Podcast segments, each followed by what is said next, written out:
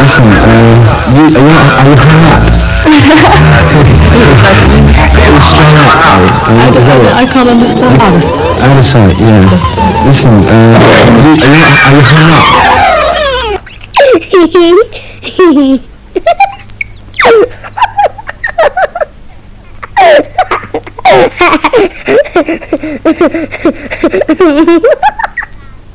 Mi fai vomitare.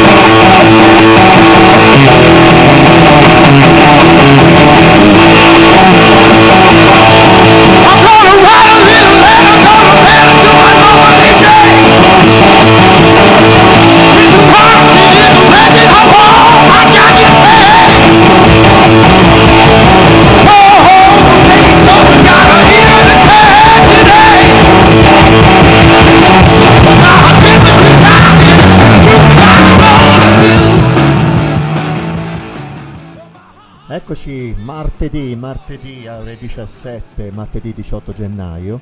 Questo è Freak Out, voi siete su ADMR Radio Web, io sono Giancarlo Trombetti e insieme passeremo un'oretta ad ascoltare i gruppi che hanno avuto due chitarre soliste. Ce ne stanno a centinaia, quindi non abbiamo alcuna pretesa di esaurire l'argomento, semplicemente di ascoltare insieme alcune cose che mi e ci spero piacciono. Cominciamo da un classicone, da uno dei gruppi che ha eh, praticamente instaurato l'uso della doppia chitarra. Loro si chiamano Wishbone Ash, le due chitarre sono di Andy Powell e Lori Wisefield. Il pezzo è un straclassico e si chiama The King Will Come, ovviamente dal vivo e voi ovviamente con le cuffiette in testa.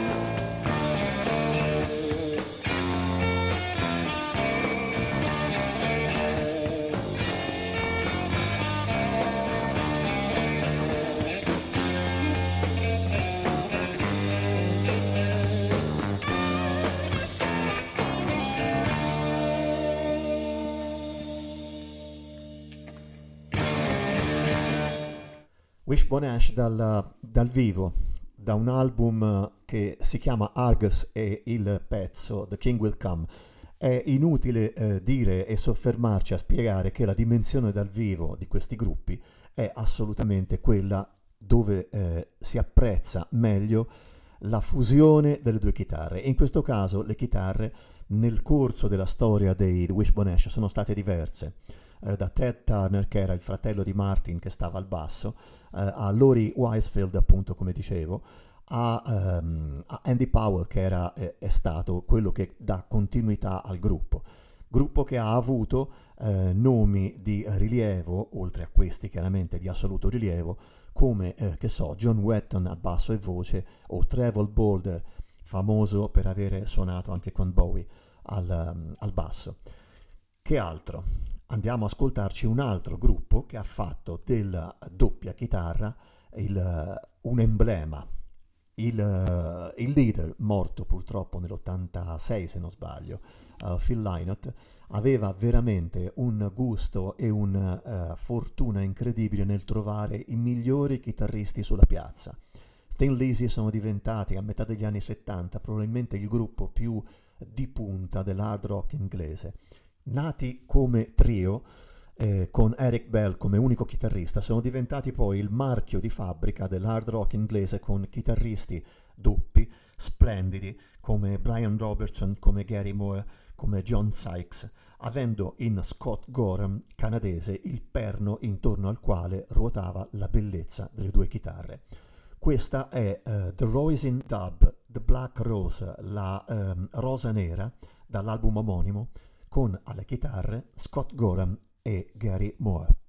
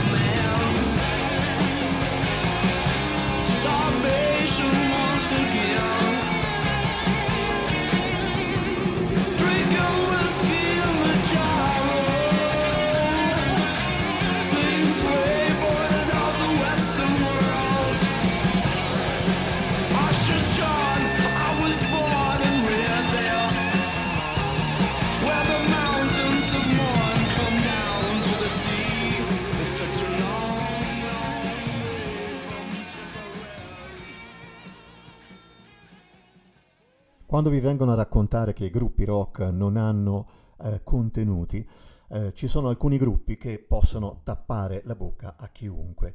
I ehm, testi di eh, Thin Lizzy e di Phil Lynott non erano mai banali, assolutamente. In questo caso la leggenda della Rosa Nera veniva recuperata da queste leggende celtiche eh, de- dei, dei re e delle regine che combattevano e uccidevano eh, senza una precisa eh, sequenza logica.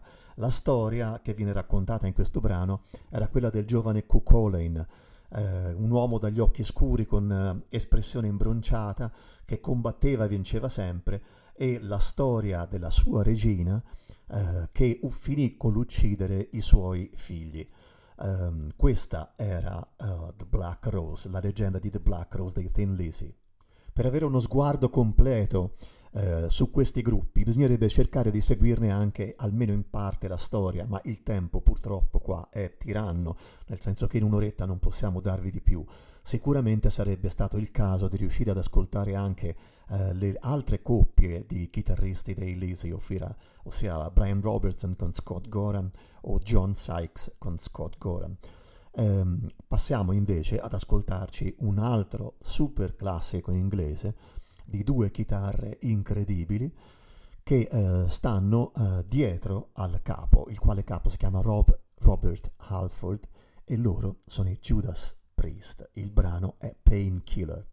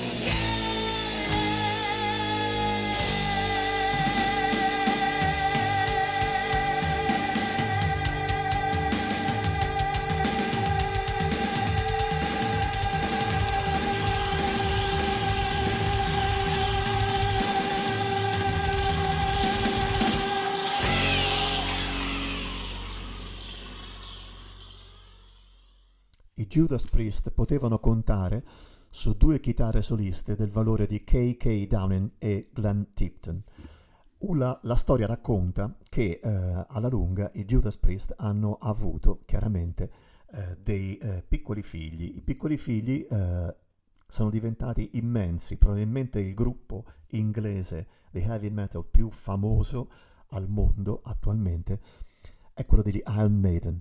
Iron Maiden che quando ebbi la fortuna di vedere ragazzini loro, ehm, non avrei mai detto che sarebbero diventati così immensi, così grandi, così famosi, così importanti.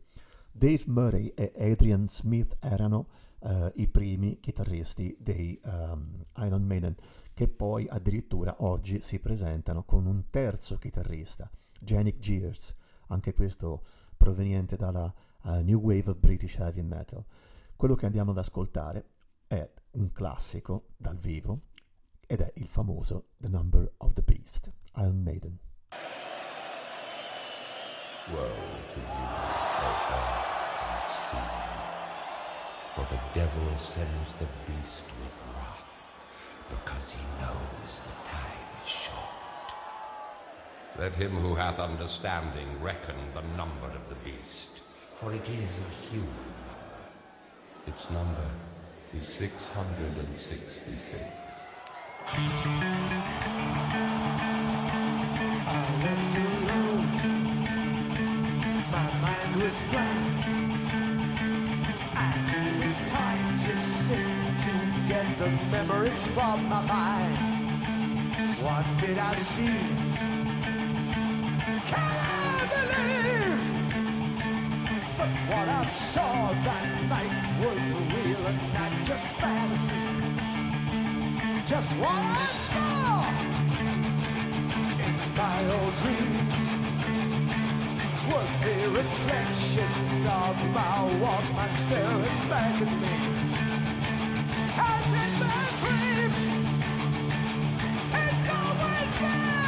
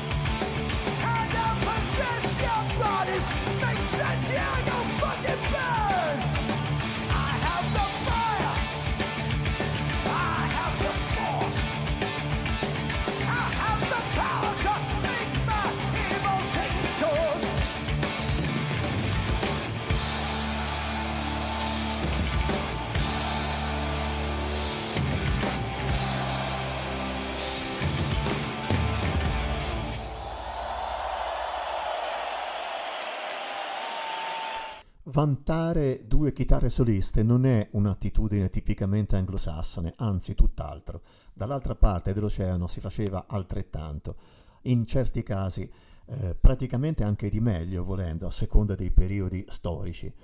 Ehm, tornando parecchio indietro, due chitarre soliste eh, in America, in California, di un gruppo che eh, è stato splendido con le loro chitarre, sino che non hanno rilasciato il capo che se ne stava grazie a Dio in galera, mentre loro comunque sì andavano avanti con la ehm, carriera. Era un gruppo da un nome eh, divertente e piacevole, Quicksilver Messenger Service. Il disco di esordio era veramente bello, ma il secondo, Happy Trails, completamente dal vivo, è l'esempio di come il blues possa diventare psichedelia ed essere decodificato. Questo che andiamo ad ascoltare è la bellissima, splendida, eccezionale pa- prima parte di Who Do You Love? Quicksilver Messenger Service.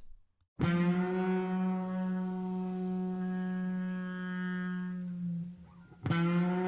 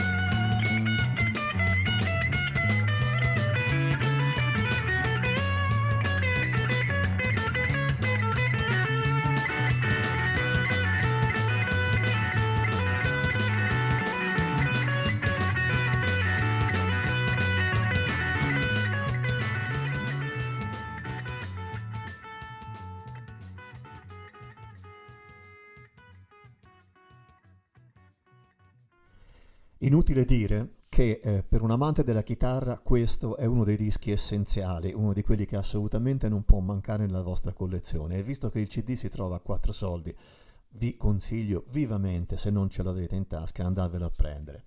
Chiaramente l'America non era soltanto la California, esistevano, anzi esistono ancora, moltissimi gruppi nel sud dell'America che non solo presentano e presentavano due chitarre, ma addirittura tre in certi casi in momenti di follia persino quattro.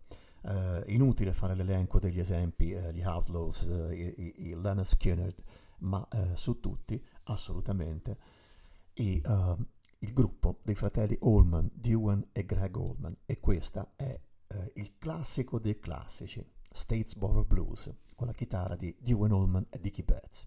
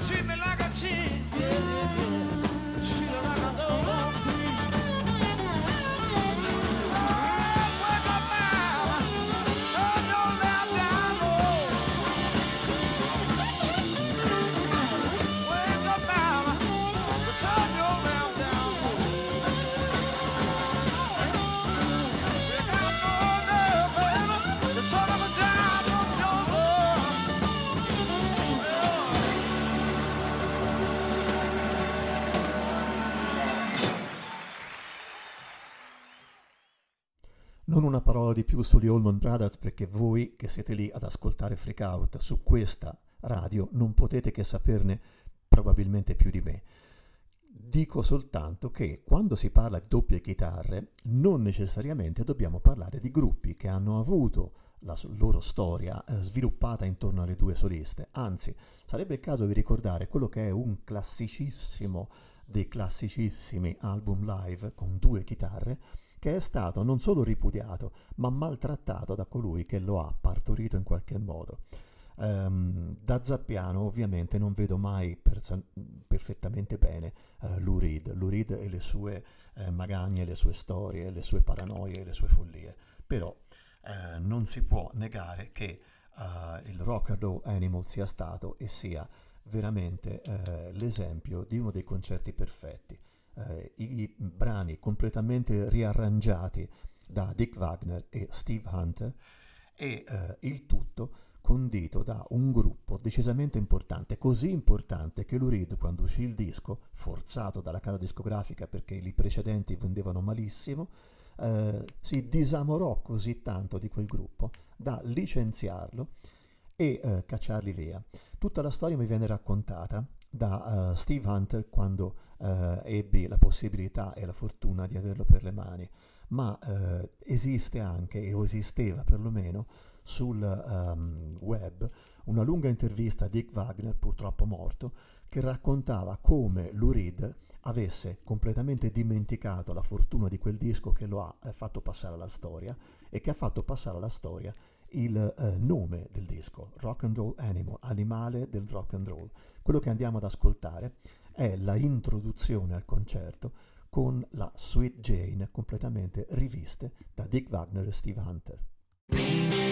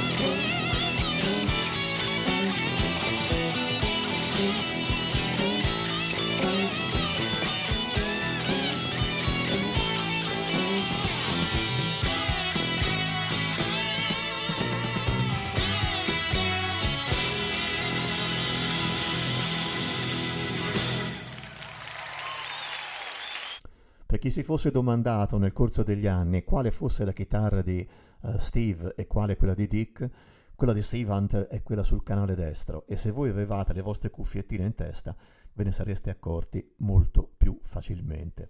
Come vi avevo detto all'inizio, il tempo è quello che è. Abbiamo lasciato fuori tonnellate di gruppi con due chitarre. Probabilmente un giorno ci ritorneremo sopra.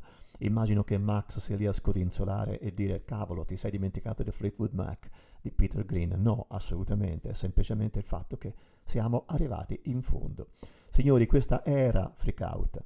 Io sono Giancarlo Trombetti e voi siete ancora su ADMR Radio Web. Immediatamente dopo di me Maurizio Mazzotti, immediatamente dopo Maurizio arriva Max, che spero non si arrabbi se non gli ho passato. Oh well.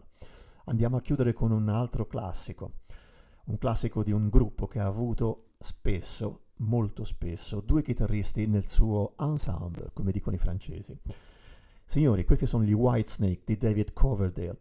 Alle chitarre Stefano Steve Vai e Adrian Vandenberg. Questa è Judgment Day. A martedì prossimo.